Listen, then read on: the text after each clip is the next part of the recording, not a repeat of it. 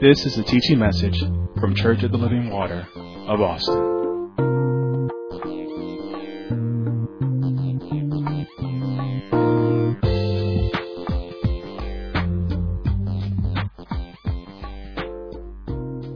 If you will, with me this morning, turn to the book of First Chronicles, chapter 13. We're going to do actually two two scriptures this morning uh, that we're going to go to. First Chronicles, chapter 13, and then Ephesians, chapter 4. And uh, put your ribbon in one of those, and actually rest in. Let's rest in the First Chronicles. So, what I am teaching on this morning is the importance of being one in the next move of God. The importance of having oneness, being one in the next move of God. We all know we've been talking about God moving. What to expect when God moves. What, is our responsibility when God moves? And now we're going to go into the importance of being one in the next move of God.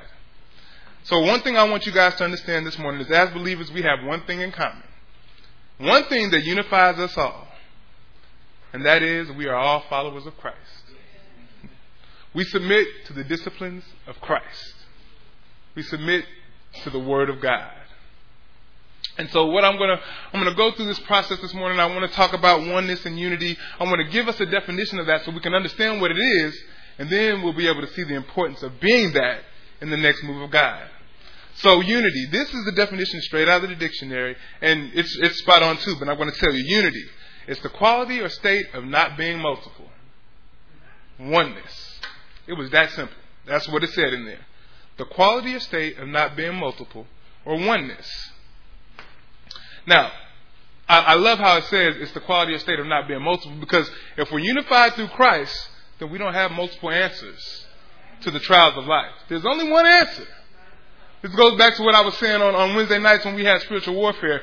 Listen, we have to renew our minds, and if we're all not renewing our minds with the same curriculum, there's going to be multiple answers. So there's only one answer, no multiple answers. So our unity and our, our oneness is defined by the fellowship we have around Christ and His disciplines. Jesus is the only answer. And through Jesus, we are of God's kind and God's quality, filled with the Spirit, so that we may yield the peaceable fruit of righteousness.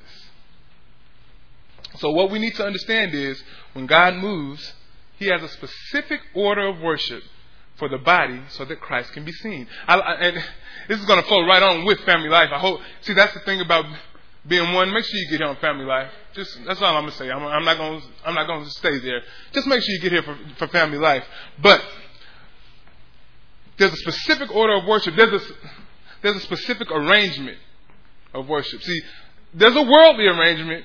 We were talking about that in family life, but God has His specific order or arrangement of worship that we should have. And that is oneness. And we're going to talk about that today. His specific order and arrangement for us to operate and worship Him is oneness. Write that down. That's God's specific order. His specific arrangement to worship Him is oneness. And since we're talking about the importance of being one in the move of God, I also want you to note that when He moves, and, and, and we're operating in that oneness, it's always about service to Him and to others. Never about service to yourself. Always about service to Him and to others. Make sure you write that down as well. When he, when God moves, note that it's always about service to Him and service to others. So it, it, it becomes real important that we should just stop focusing on the me, myself, and I type things so much. You know, because if we're doing our part, we're edifying each other. That, that, listen, this is what I mean. If, if, if this person over here is doing their part, then they have what you need. See, God has still thought about you. You just focus on doing serving, serving Him and others. Because He has somebody that's going to be serving for you too. Just focus on doing your part. Okay? That's, that's how we see His love. That's His grace right there. Remember power that you don't have to do? Well, I have somebody else that can do it for you. The grace is in them too. That's His love. Remember that. So, to be one, we must have one mind. And like I said earlier, in order to have one mind, we have to make sure we're renewing our mind with the same thing. Not with not with the ideas of this world, not with the, not with the arrangements of this world. We got to be renewing our mind with the exact same thing. And I told you this before. I call it the single eye, having the judgment of Christ, having His views, His ways. This is also called, and this is what I'm about to tell you here. This is key in oneness. This is also called submission. Very key. Submission to God's ways and His order, yielding to His established line of authority. And it sounds like such a simple thing, right? Sounds real easy. But it's the lack of submission to God's order of worship that's blocking us from oneness. That's what it is. And as a matter of fact, it's killing the church. Are we in First Chronicles 13? All right, I'm going to read verse 1 through 14. And I don't want you to really get hung up on this passage. There's a few things that I want you to, to, to take note of in this passage, and I'll tell you, but I'm going to read it here right now. First Chronicles 13, and I'm reading verse 1 through 14. And David consulted with the captains of thousands and hundreds, and with every leader. And David said unto all the congregation of Israel, If it seem good, good unto you, and that it be of the Lord our God, let us send abroad unto the brethren everywhere that are left in all the land of Israel, with them also the priests and Levites which are in their cities and suburbs, and that they may gather themselves unto us. And let us bring again the ark of our God to us for we inquired not at it in the days of Saul. So I'm going to stop right there. He said, Let us bring the ark of our God to us. And the reason I'm stopping right here is because I want I want to explain something to you. There was a specific order that God gave them to, to move this ark. There's a specific order of worship. Here we go. Was that verse four? And all the congregation, all the congregation said that they would do, they would do so, for the thing was right in the eyes of all the people. So David gathered all Israel together from Shihor of Egypt, even unto the, the entering of Hemath, to bring the ark of God from Kirjath Jearim. And David went up, and all Israel to Baalah, that is, to that same place, which belonged to Judah, to bring up thence the ark of, of God, the Lord, that dwelleth between the cherubims, whose name is called on it. And they carried the ark of God in a new cart out of the house of Abinadab and Uzzah, and Ahio drave, the cart. So I'm going to stop right there. And if you don't know about the Ark of, Co- uh, the, the Ark of the Covenant, it's not supposed to be drawn by calves, by oxen. That's not the order of worship God told them. Right? It's supposed to be carried by staves, with staves by the priest. That's what God ordained. And that requires obedience.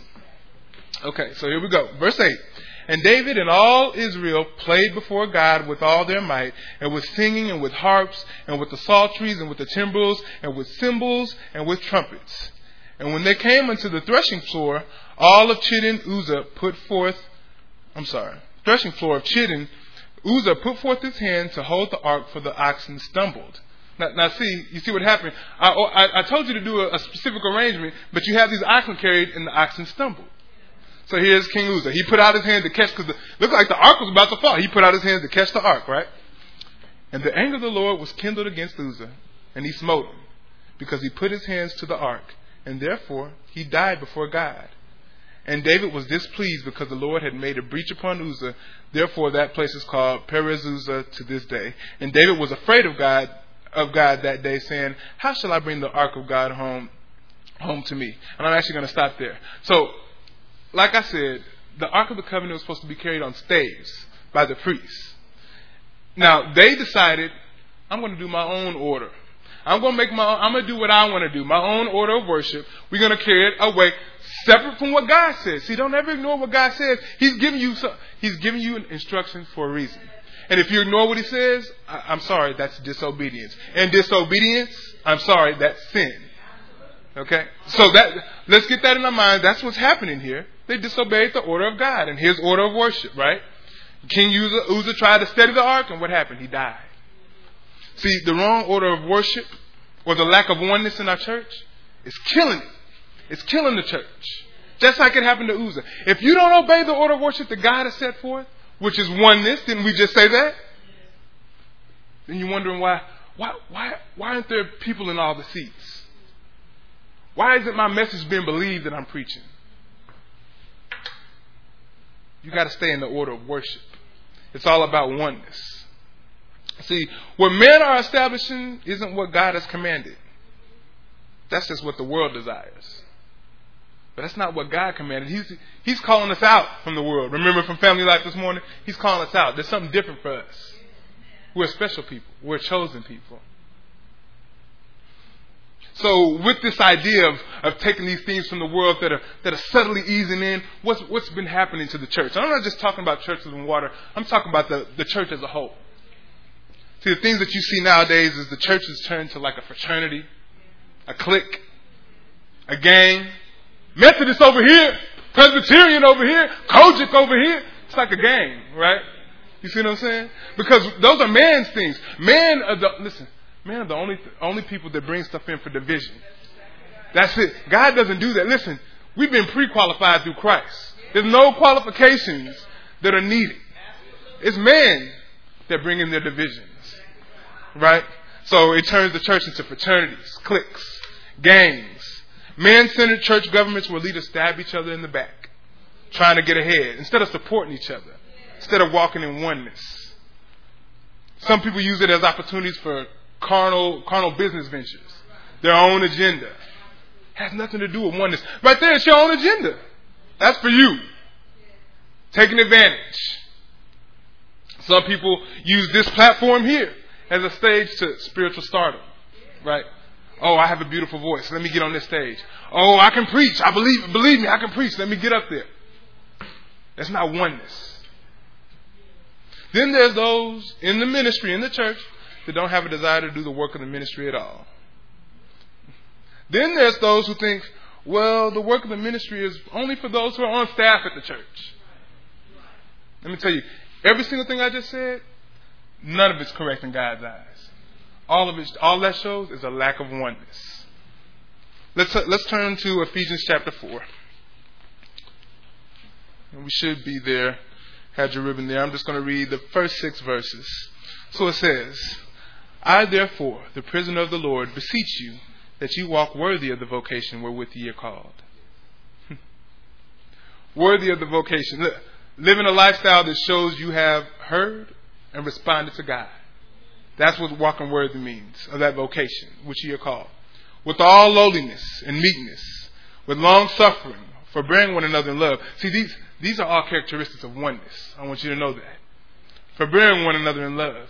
Endeavoring to keep the unity of the Spirit in the bond of peace. So it says we have to endeavor, right? Because sometimes it's, it's, it's hard to keep the unity, right? It's, it's hard to always be one, it's up, but you got to endeavor. You got to continue to do what you know to do. There is one body and one Spirit, even as ye are called in, the, in one hope of your calling. One Lord, one faith, one baptism, one God and Father of all, who is above all, and through all, and in you all. So what this is saying here, and I just want you to just to note this quick, our, our calling and our conduct should be in balance. Not only to our salvation, but to our union in the body as well. You can write that down. Our calling and conduct should be in balance, not only to our salvation, but to our union in the body as well.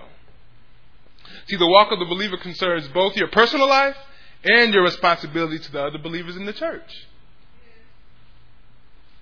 Remember upward, inward, outward? And if you fell on any one of those three, you fell all together. So you have a responsibility not only to you and your home, but to your church as well, to the body. There's a responsibility there. And we have to put forth a concerted effort to keep that unity. Let's turn to 2 Corinthians. And I'm going to go to chapter 13.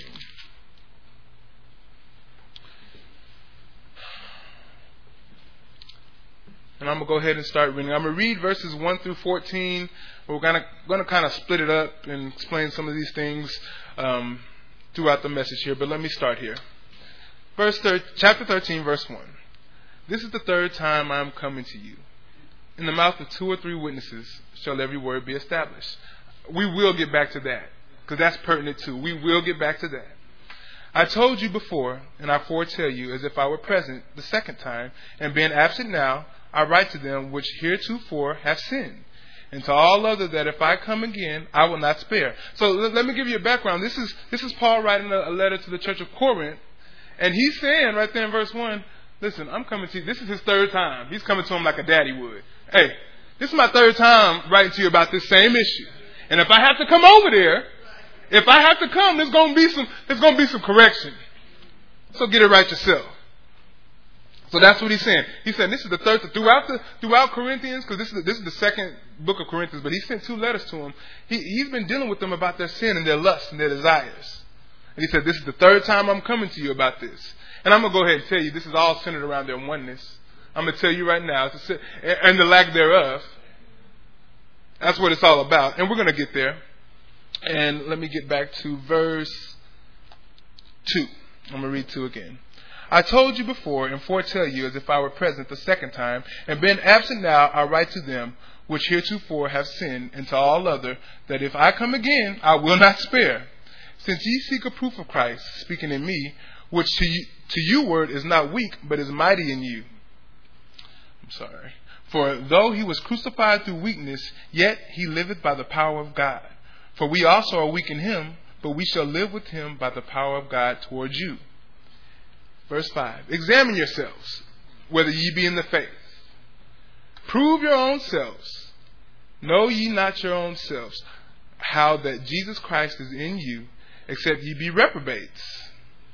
And I love that right there. So, my question here is how do we put forth an effort to keep the unity?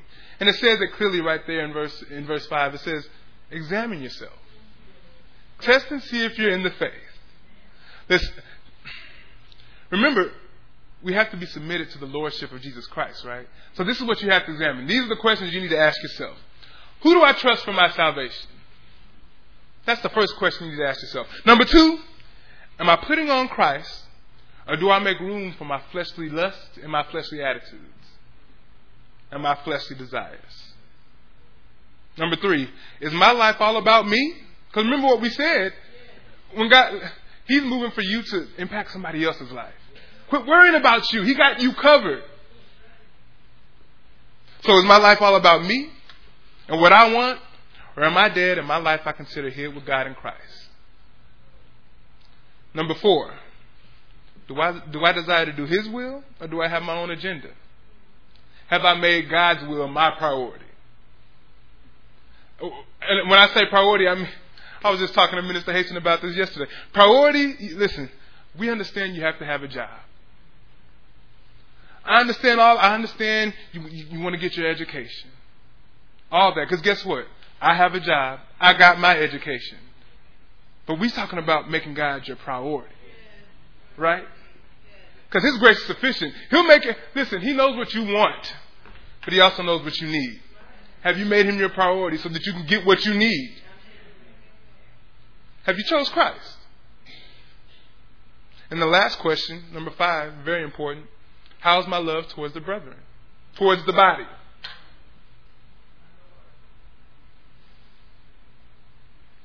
Or, in other words, how high do I set my Christian standard? Now, that question in itself,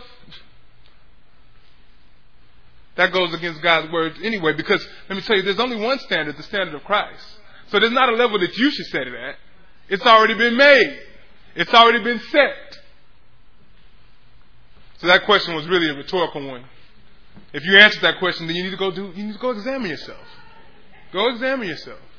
Which you should be doing anyway. Because we're endeavoring to keep the unity. And then I like how it said at the at the end of uh, verse uh, not verse seven, verse six. But I trust that you shall know that we that we we are not reprobates. So if these if these questions I asked you, if any of those, you know, were no, you know, I don't desire his will or oh how high do I set my standards, you need to ask yourself this question. Is the way I'm living reprobate? That's what you need to ask. So, let me tell you what reprobate is, because it's all throughout the Bible. Let me tell you what reprobate is. Is the way I'm living unworthy? Is it unacceptable? Is it to be to be rejected by God? Listen, can God call me a friend? We just learned about that.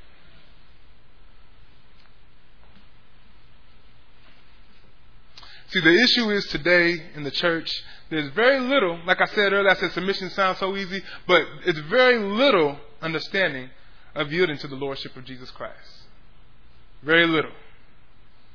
In society's view of freedom, the thought is, I can do what I want to do.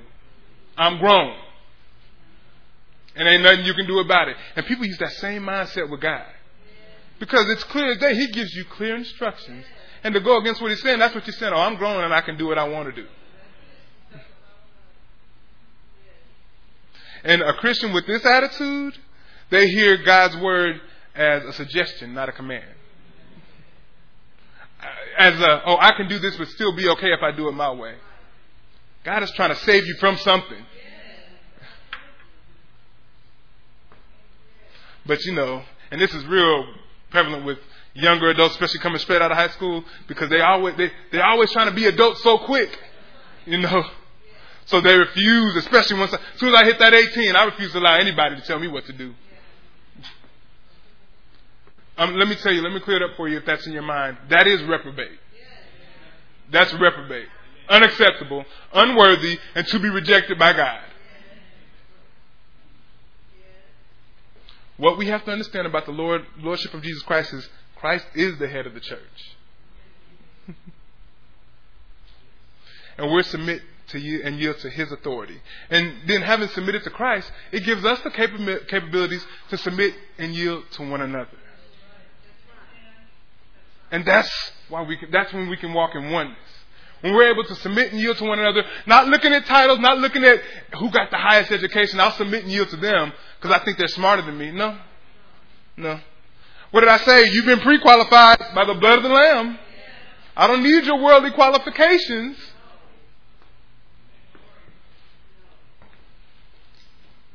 Submitting and yielding to God and His design, His purpose, His orderly arrangement for our worship, which is oneness. Because our aim is perfection. Oh, what's perfection? Calm down. Perfection is spiritual growth, spiritual maturity. Learning from those mistakes, get taking that correction, learning from it, and never going back to that. I have the victory over that, and guess what? Because God showed me I have it for you, so that you don't have to go through it. It's just that simple.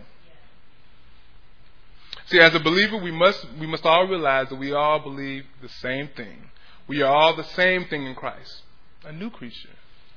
All of us. And we all have the same things in common. We know by Christ we can all be one. But the question is, why does God desire us to be one? See, because in man's understanding, it would be easier if I didn't have to be one with you and I could just deal with God. It'd be real easy, right? Instead of having to love who you really hate. I'd be just fine, just me and God. And God deal with me and me alone.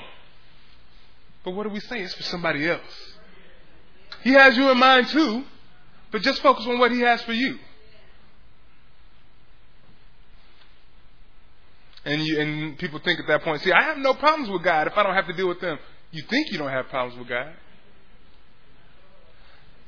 1 John 4, 7 and 8. Beloved, let us love one another, for love is of God, and everyone that loveth is born of God and knoweth God, is a friend of God.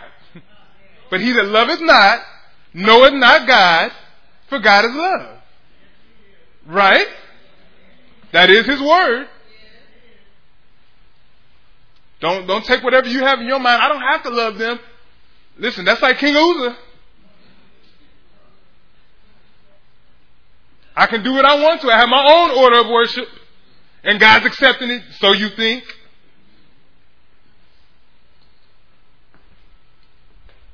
So the question is then, Lord, why did you tie my relationship to you with everybody else? That's the question. Please tell me why. Because people have serious issues with that. Let me, the church, the so called body, has serious issues with that. Concerned with themselves and themselves alone. if we would sincerely sit down and examine that question, why did God tie my relationship with, to Him with you? If we would sincerely sit down and examine that question and get an, uh, an understanding of God's word on the matter, we wouldn't see the division or separation in the church. We wouldn't see the gangs, the fraternities in the church. We wouldn't see that. The cold heartedness. We wouldn't see people manipulating for their own agendas if we could understand why, why Christ, why God tied our love to Him to, to each other. Wouldn't be carelessness and unkindness toward one another. We wouldn't see the nonchalant and irreverent way that one could just pick up their family from the body that God called them to with no regards to themselves, no regard to if they have children, no regards to them, no regards to the body that they left behind. Because remember, if you're in the body, He's giving you something for somebody else, but you're leaving that body, right? You made that choice. You're using your own order of worship, right? Killing the church.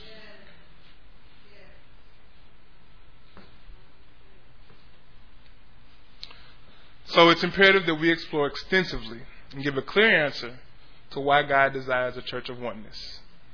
Let's turn to John chapter 17, one of my favorite chapters in the Bible. You all know that. Let's go to John chapter 17. Because we're going to see clearly right here why God desires us to be one. And I'm going to start at verse 20 and read through verse 25.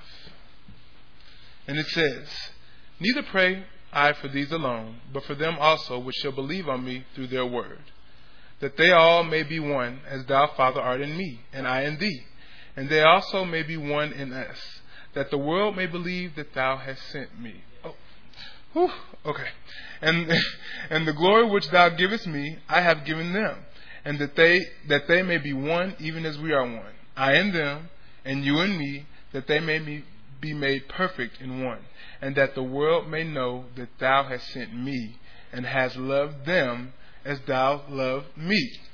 Father, I will that I will that they also whom thou hast given me be with me where I am, that they may behold my glory, which thou hast given me. For thou lovest me before the foundation of the world. O righteous Father, the world hath not known thee, but I have known thee, and these have known that thou hast sent me there it was, clear as day. I'm going to read it again. I'm going to go to actually verse 23. Here it says, I and them, and thou and me, that they may be made perfect in one, and that the world may know that thou hast sent me and hast loved them. That's why he required us to be one. So that the world will know that the Father sent Jesus and that he loves them, just as he loved Christ. Family, if you don't get anything else this morning, this is what I want you to understand. Write this down.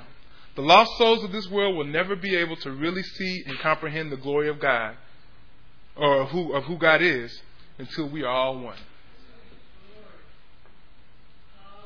I'm going to say that again. The lost souls of this world will never be able to really see and comprehend the glory of who God is until we are all one. So this next question comes straight from that. What is it about our oneness as believers that makes one see Jesus clearly? See, we have friends and family members, people that we know that are going through all types of hurts, all types of pains, all types of struggles, all types of abuse, all types of addiction, people seeking instant gratification, no matter the cost and we're praying for them, praying for them tough, and we're not seeing no changes in their life. And God is saying, you know what the answer to your prayer is?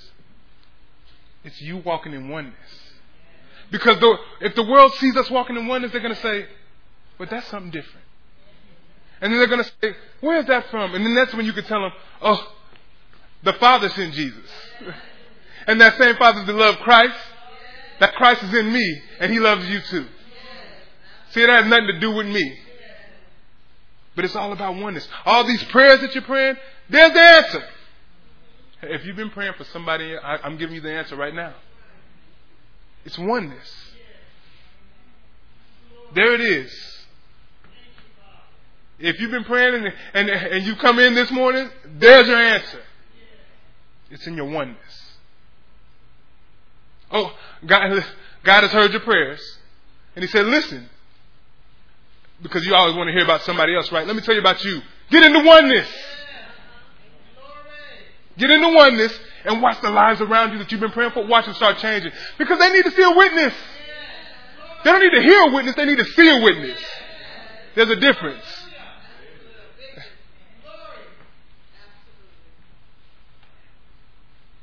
And when these people that you've been interceding for, when they see the light of Christ, all their darkness will be consumed.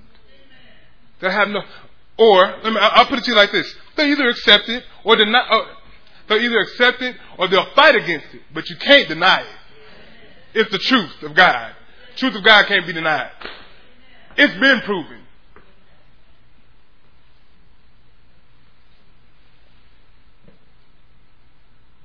So this is why God has a burning desire for us to be one. Because you have something for somebody else. In the body and outside the body. So that they can be brought into the body. And, the, and then what he gives to them, he, they can deliver it for somebody else.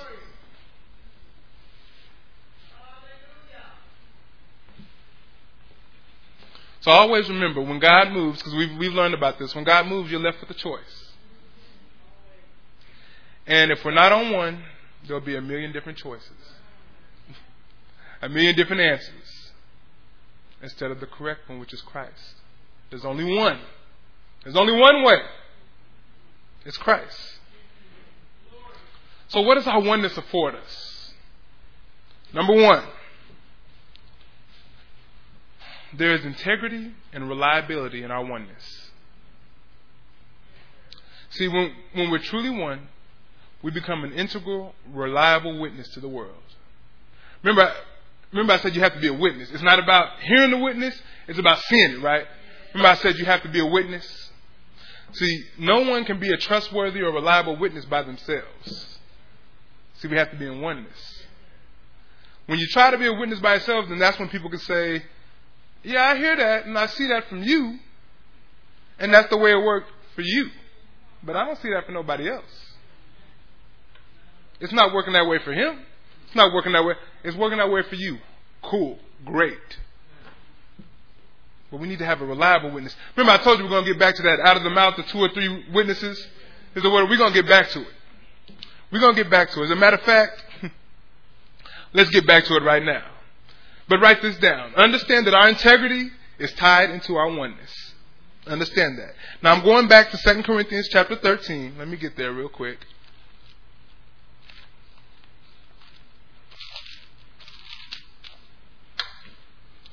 And I'm just going to focus on verse 1 here.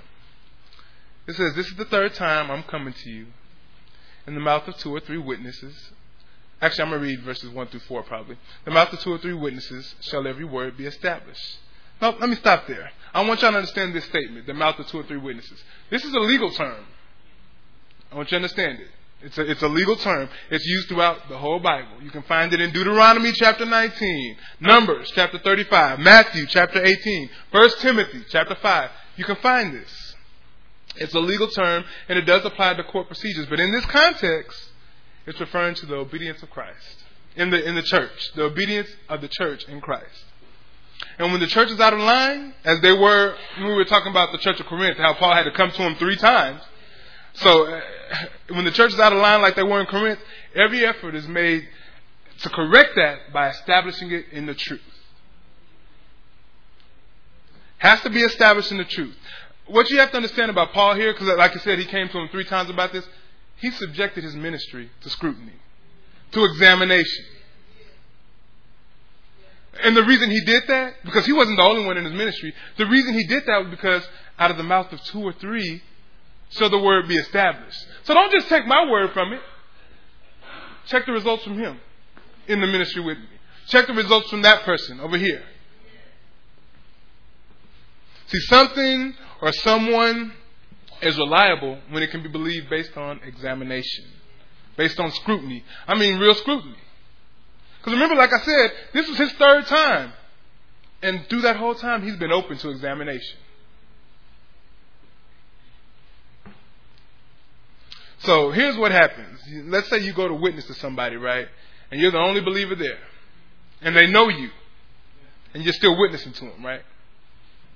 And then that person has a hard time accepting or believing what you're saying to them. That's because they've never had a chance to examine that thoroughly. They may have examined something in your life and it may not be lining up with the word, and they're like, You said that. Or you may be lined up, but if they haven't been able to examine that for multiple eyes of believers, they're like, I, hear what you're saying, but I can confirm it. That's why our part is self examination, to make sure we're lining under the lordship of Jesus Christ. So when we're examined by the others, we can minister to them so that they can see Christ and know that the Father sent him and that he loved them just as he loves us, just as he loved Christ.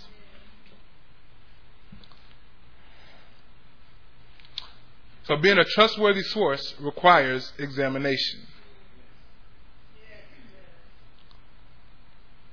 So when one witness, when one can witness an entire body with the same results of Christ, like I said earlier, their defense it just becomes an excuse, and they may defend it. A lot will accept it, but it just becomes an excuse at that point. You can't deny it. Let me give you an example. I have a coworker, and glory to God, I've been I've been ministering to this person for about three, almost four years, and she finally came last Sunday, her first time. Uh, but I have a coworker, and she has a family member who goes to church. Let me tell you about this coworker. She doesn't go to church. She grew up in the church,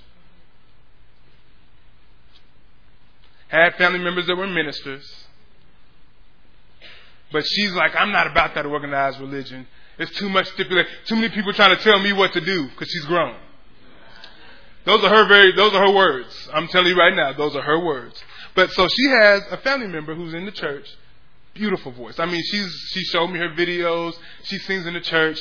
And she's dating uh, another, a drummer of a different church, right? She gets pregnant outside of wedlock by this drummer. And so at this church where she sings, she got sat down. Right? The drummer he didn't get sat down at all. As a matter of fact, the thought was, well, you know what? He could still minister to people. Now, here's my question How can you minister to somebody when your heart's not right? And they're saying, oh, but he plays drums so well, it's going to draw them in. Wait a minute, I thought if Christ was lifted up.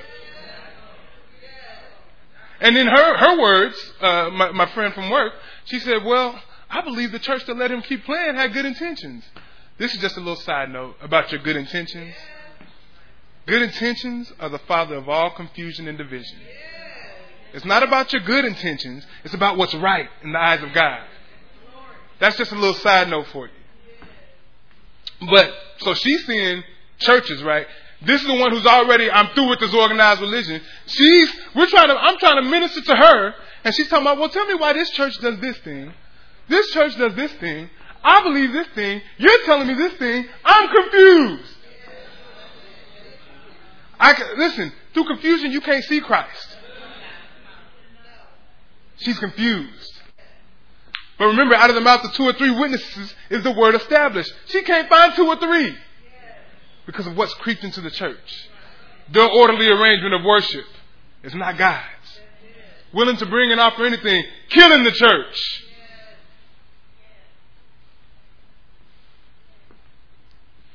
She's done with church killing the church. Those words came out of her mouth. Oh, but God can do the impossible. Like I said, after three, four years, that she came last Sunday, and she said she's coming again. And, and now I'm a pester because you told me you are, right? Open the door for me. I'm pestering you now because God's giving me something for her.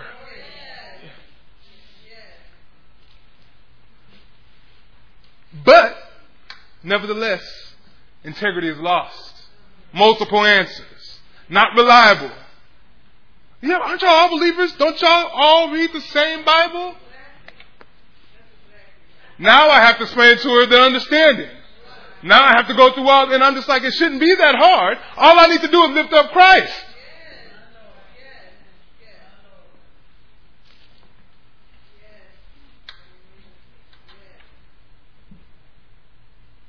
No unity. And I'm not just talking, I'm talking about the body of believers, right? It doesn't matter what church you go to because it's not about, It's not about the gangs. It's not about the fraternities. It don't matter. We're all the body. So we should all be teaching the same word. But we let the we let the outside the outside sources come in and muddy down the word when it's no longer the word of God. It's no longer life changing. It's no longer effective.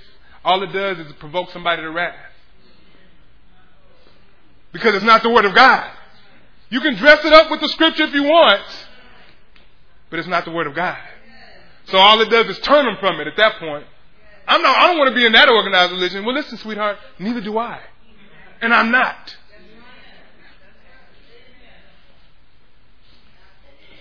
But it becomes more and more difficult to minister to people when they see the dysfunctionality, the disjointment in the body, right? We're talking about we're supposed to be one. We want the world to know that the Father sent, sent Christ, not sent your ideas. You ain't got nothing to do with it. My life, remember that first question, am, my, am I dead and hid in Christ in, uh, to God? That's one of the questions you have to ask. Am I submitted to the Lordship of Christ? Really? Or am I let, am I allowing my fleshly desires and my wants or whatever, am I allowing that to creep in? Am I allowing that to, to muddy down my ministry? Because we've all been called to the ministry of reconciliation.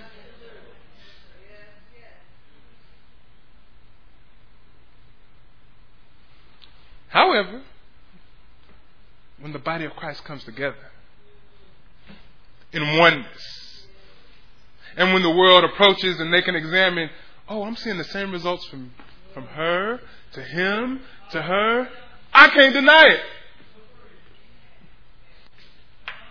That's when the hearts become receptive. That's when they break down and say, you know what? That's the truth. I don't care what I heard from my mama.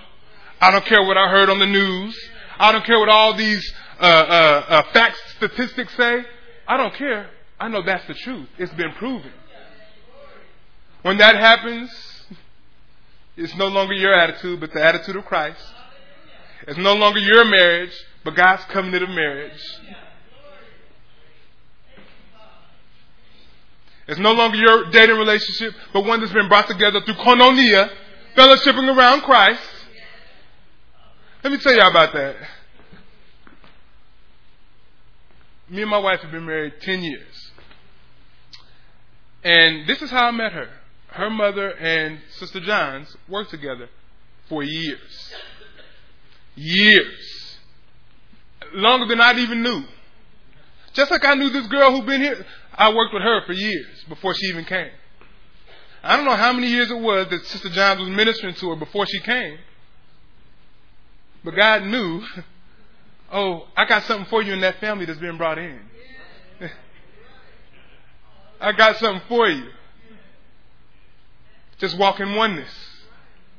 I got something for you. And we've been married for 10 years. But just think, if Sister Johns wasn't walking in oneness, she was worried about herself and didn't minister to Sister Burton, I would have never came across my wife. And God was like, look at the body work. I got it for you in the body. You don't got, listen, you don't have to search outside the body for anything. Anything. I'm talking finances. I'm talking about your love life. You don't have to search outside the body for anything.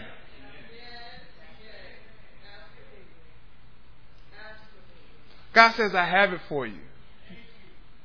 Just submit. I said submission is key, right?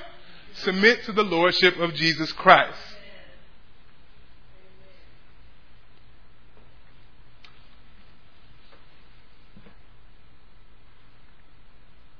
Then when it's His will been done by all the believers in the unity of the faith, then all of a sudden the examination, it proves or shows that everybody who comes to a relationship with God bears the same fruit. The peaceable fruit of righteousness. We've now become an integral, reliable witness.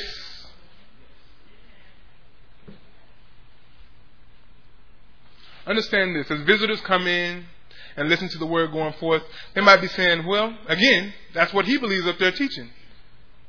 But if they come and visit the body and they say, I heard what he's teaching, but I witnessed that in every member. I witnessed what he said in the members of that body. I see that it's not about my standard or what the world offers. It's about God's standard. Because they're all living in the God standard, and I see it working out. I see God working everything out for me. I don't despise the process of sanctification. Because He's working something out.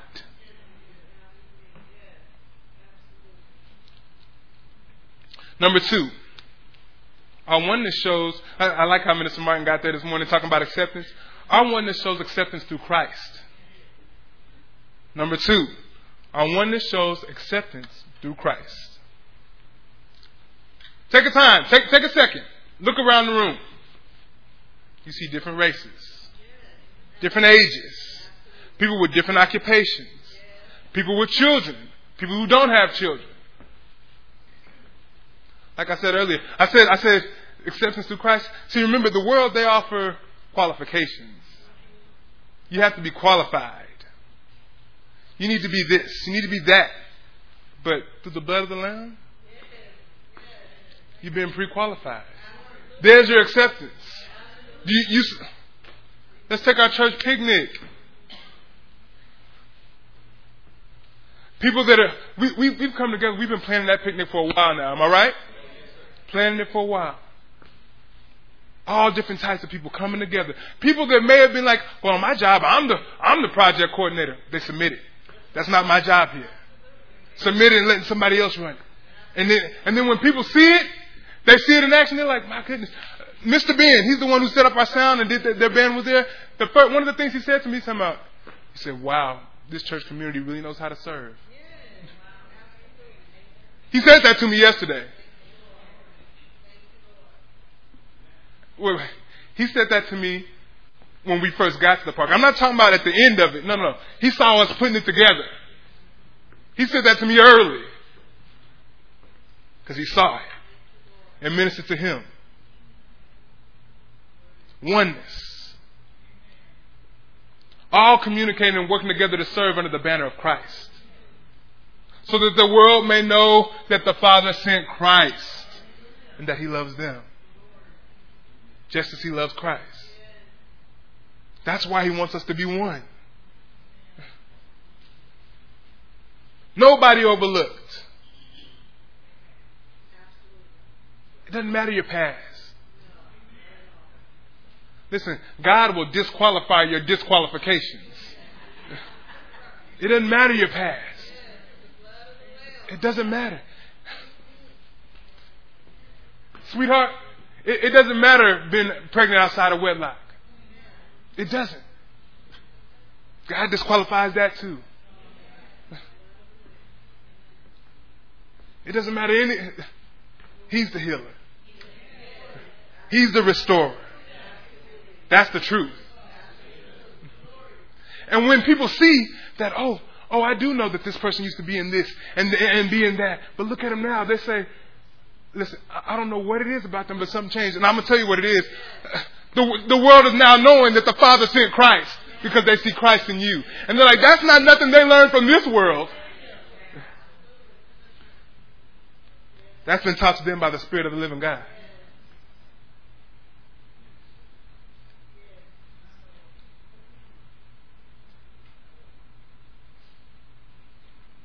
Trust in Christ. He'll do the drawing.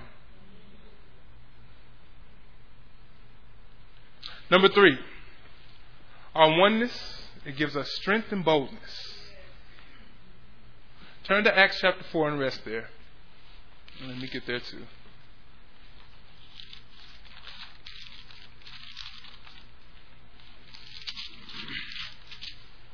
So I said it gives us strength and boldness. And I'm going to give you a definition of strength. And this is actually a definition uh, that uh, my mother gave a few months ago, and I added just a little smidgen to it.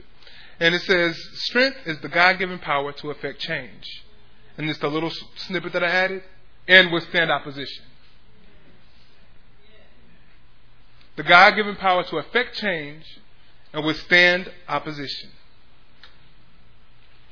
See, it takes a people in oneness to have strength. And when we come into oneness, impossible moves become, become possible because of God's orderly arrangement of worship, because of that oneness all the impossible, it becomes possible. Understand this. I'm not saying there's strength in numbers. I'm saying there's strength in oneness. Listen, there's a difference. Listen, a show of force is different than a show of strength. See, a, show of force, it compels by any means necessary. A show of strength, it shows the world that, that God loves them. It compels by love. After all, He called us into oneness so that the Lord, so that the world may know that the Father sent Him and that He loves them. A show of strength compels by love, not by force. But as a result, we have a lot of forced behavior in the body and not a lot of oneness in the hearts. This is why you can see huge crowds of people at mega churches on Sunday. And then come Monday, they right back to terrorizing their own homes, terrorizing their own communities, letting their children run rampant, living defeated lives. The issue is we aren't endeavoring to keep the unity. Because when you do that, you're strengthened.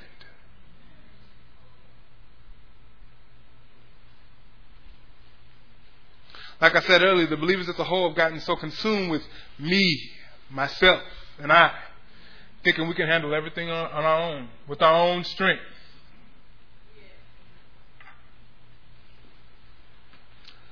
But Matthew 16, verse 18 says, Upon this rock I will build my church.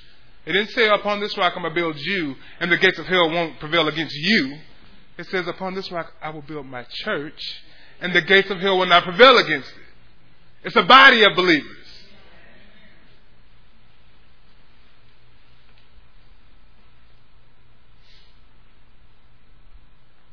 We have believers that chase after what they desire.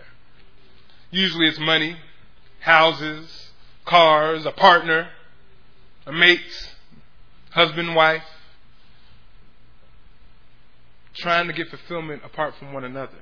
I said it earlier, everything we need, listen, everything we need is in the presence of the living God. Now, raise your hand if you believe that the presence of the presence of God is with the body. Then everything we need is with the body.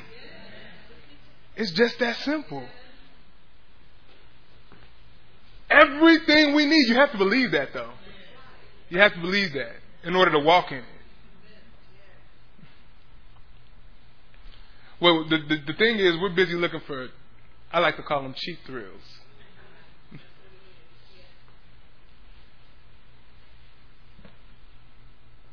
when all we need to do is just walk in oneness. Replace the lesser, them cheap thrills, with the greater, the body. Submission to Christ to the lordship of Christ and then submitting to Him, that's greater than those cheap thrills.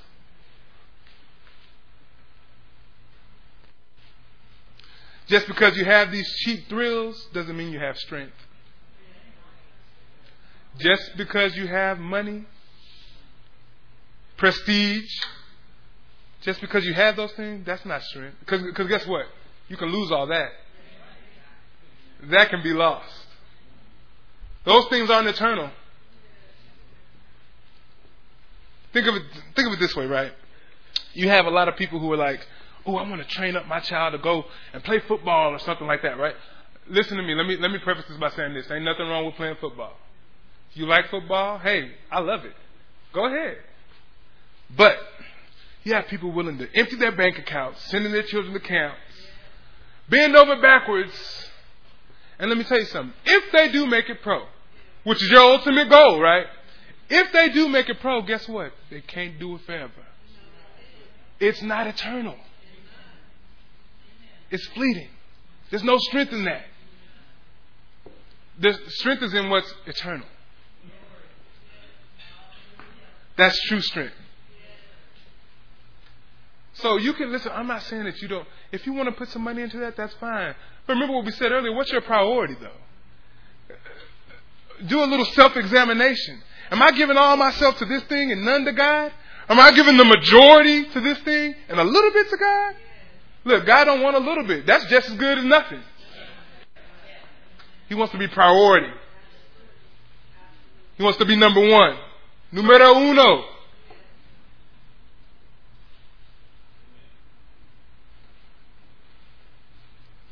See, let me, let me, let me, let me, let me clear it up for you. Our bond that we have now, that's eternal. Oh, that's eternal. Our founding pastor is gone, but what he didn't taught has reached all the way. His strength, God's strength, reached all the way through your seed. It's eternal. That's strength. That's true strength. Something that lasts. Something that affects change in the lives of someone. That's true strength. Let me tell you, you can like all these football, uh, since I'm on that, I'm using this as an example still. You can like all these football players, but have they affected change in your life? It's not eternal. Actually, they probably cost you money because you're paying for that cable to see the game. No change in your life, not eternal. And while we're talking about that money, you'll never see it again because guess what? Money is not eternal either.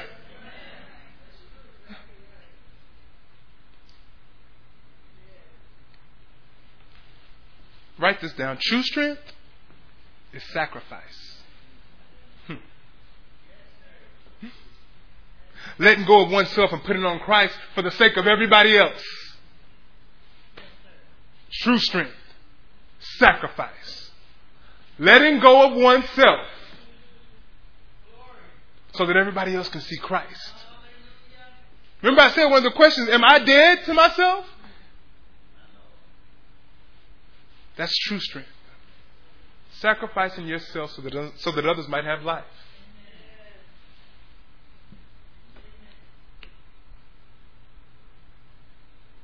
And then when the world witnesses that strength, it draws their attention, good or bad.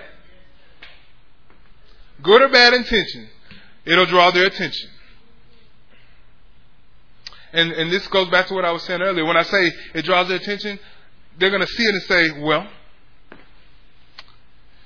and this is when they see it in oneness, they're going to say, well, I'm seeing this result across the board. So either I can fight against it or I can believe it. But I can't deny it. It's proven out of the mouth of two or three. It, the word has been established.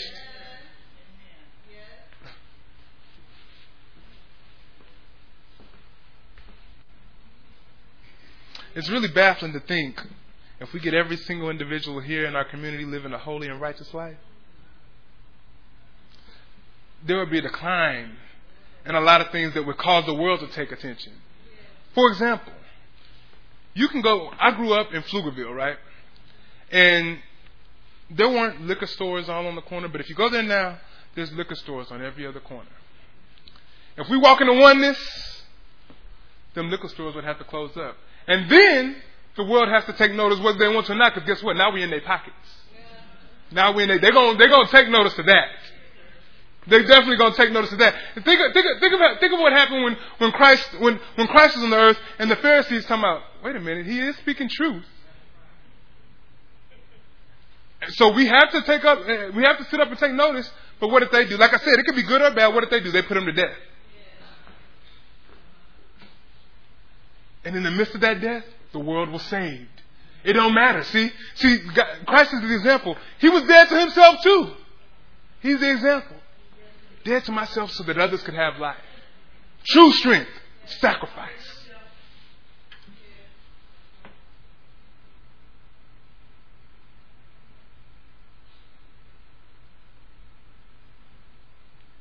See, what can't be denied is when people see your children commanded and walking in the ways of the Lord. You can't deny that. What can't be denied, like I said earlier, is that there was a broken marriage, but now it's together under Christ. You can't deny those results. You can deny them for one couple, but you can't deny them for an entire body. If we're walking in oneness,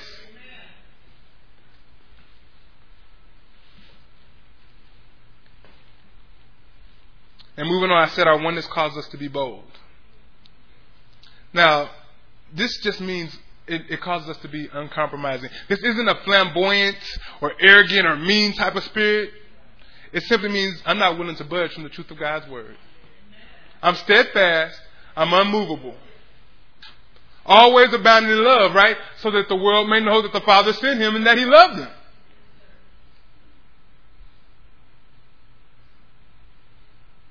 This is when you can say, I'm a firm believer in the Word. Because I've tasted and seen that the Lord is good.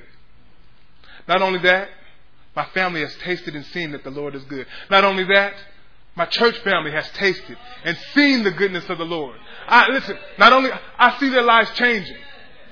I've known them from day one when they stepped in, but look at them now.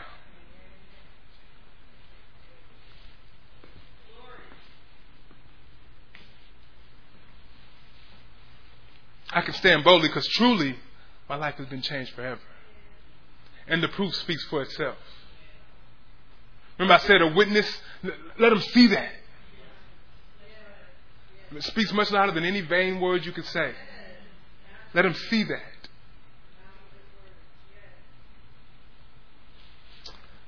I said go to Acts chapter 4, didn't I? Let me start at verse verse 1. And it says, And as they spake unto the people, the priests and the captain of the temple and the Sadducees came upon them, being grieved that they taught the people and preached through Jesus and the resurrection from the dead. So I want you to understand what's going on right now. Is Peter and John are preaching to the people in the name of Jesus. Understand that. That's where we are right now. Oh, they're preaching the name of Jesus and lives are being changed. And, and, and things have been changed around them, and they have to sit up and pay attention now.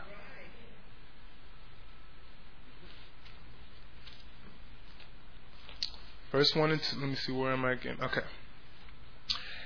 Being grieved that they taught the people. Being grieved. Isn't that messed up? You've been grieved that they taught them, being preached through Jesus.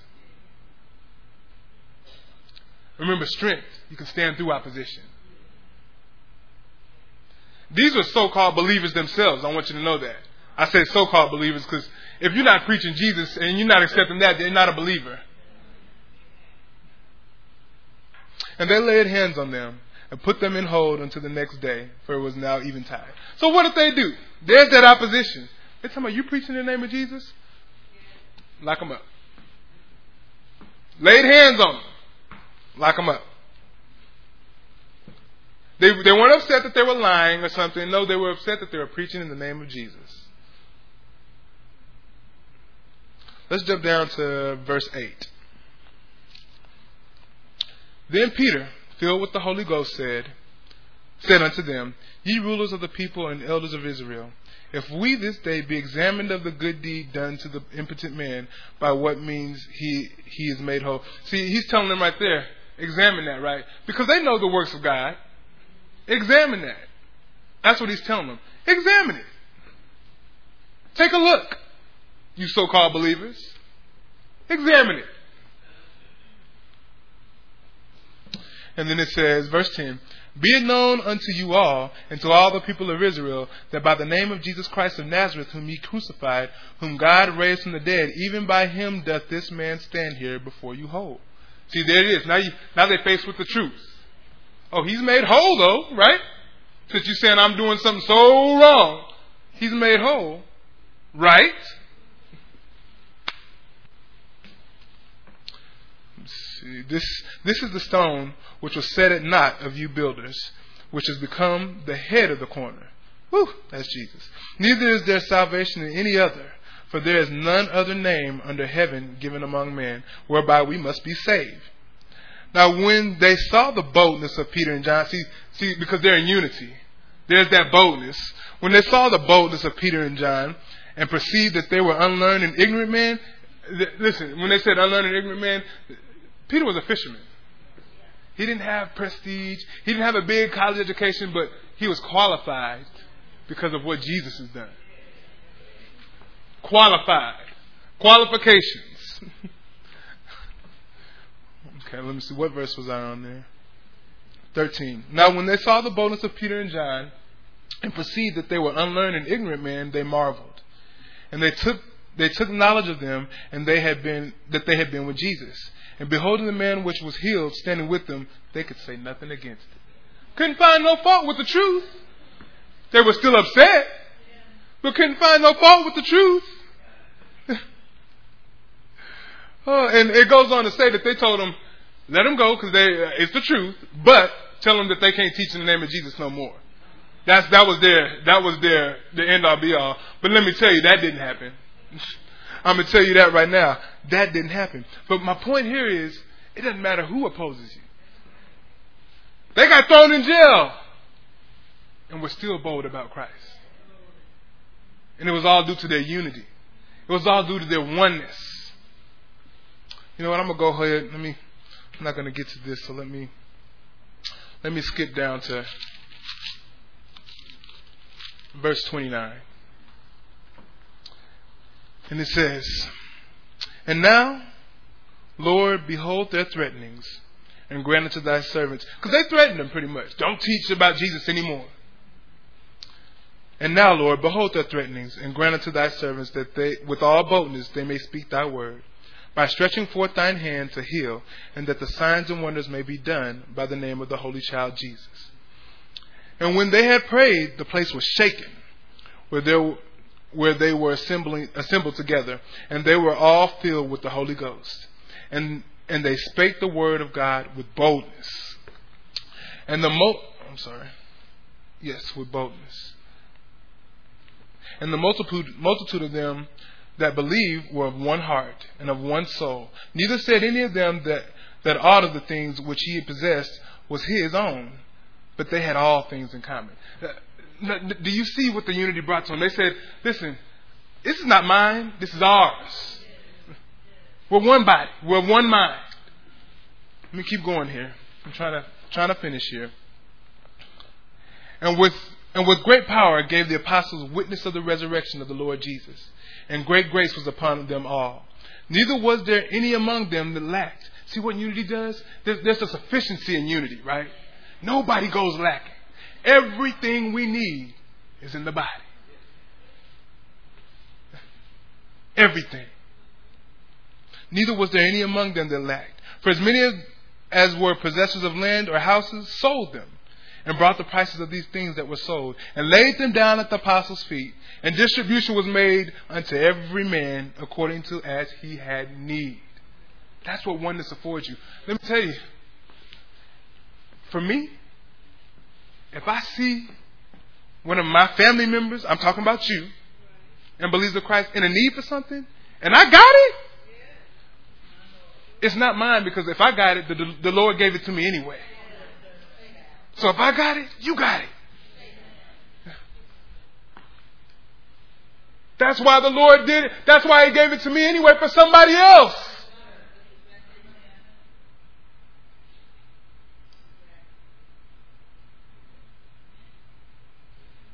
When we're all one, we meet the needs of one another. When we're all one, we challenge one another. We push one another. We make sure that we keep pressing. When we when we're one, we don't just let somebody get by with the bare minimum. Because God Christ requires God requires perfection, spiritual maturity, spiritual growth. So I gotta make sure I'm provoking you to spiritual growth. You know what that means? That means it's not going to always be lovey dovey when I talk to you. There's going to be some corrections. It's not going to always be lovey dovey when you talk to me. There's going to be correction. But that's love. That's uncompromising love. Let me tell you about uncompromising love, you teenagers. Uncompromising love is not even just teenagers, young adults too, and everybody really, but for some reason God said call them out right now hiding stuff from your parents or from each other or, or having secrets with each other about your sexual practices? Yes. Yes. Oh, I do this with that person, I do that with this person. That's not pushing anybody. Listen, that's not oneness. It's not oneness when, when you call yourself liking a certain individual, and then when you get along with that individual, you're doing certain things that are only meant for the marriage covenant. That's not oneness. I don't know why God's taking me there, but that's not oneness. You, You're supposed to be pushing your, your, your brother, your sister to Christ, right? Instead of pushing them to the grave. Lives are at stake whether you want to believe it or not.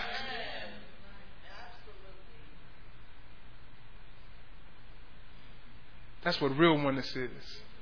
Real oneness is, hey, hey, get it together. Real oneness is, it's not, you know what, I see something from one of my friends and I'm going to go tell somebody else about it. No. That's not real oneness. Is that your brother, your sister? Think of it this way. Maybe this will help you. Think of it, when you see certain things like that, think of it as they're headed down the road to destruction. Now get them out!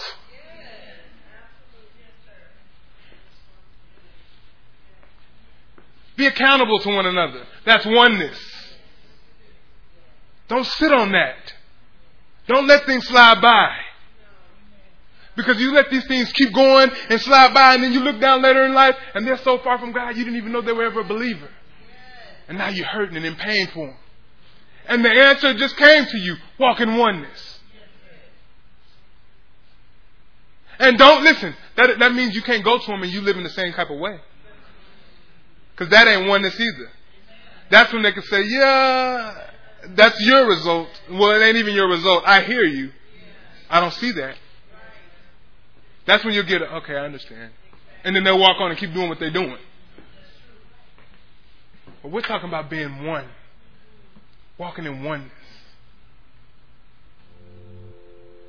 Stand to your feet. This has been a teaching message from Church of the Living Water at Austin. For more information about our ministry, please go to our website at livingwateraustin.net.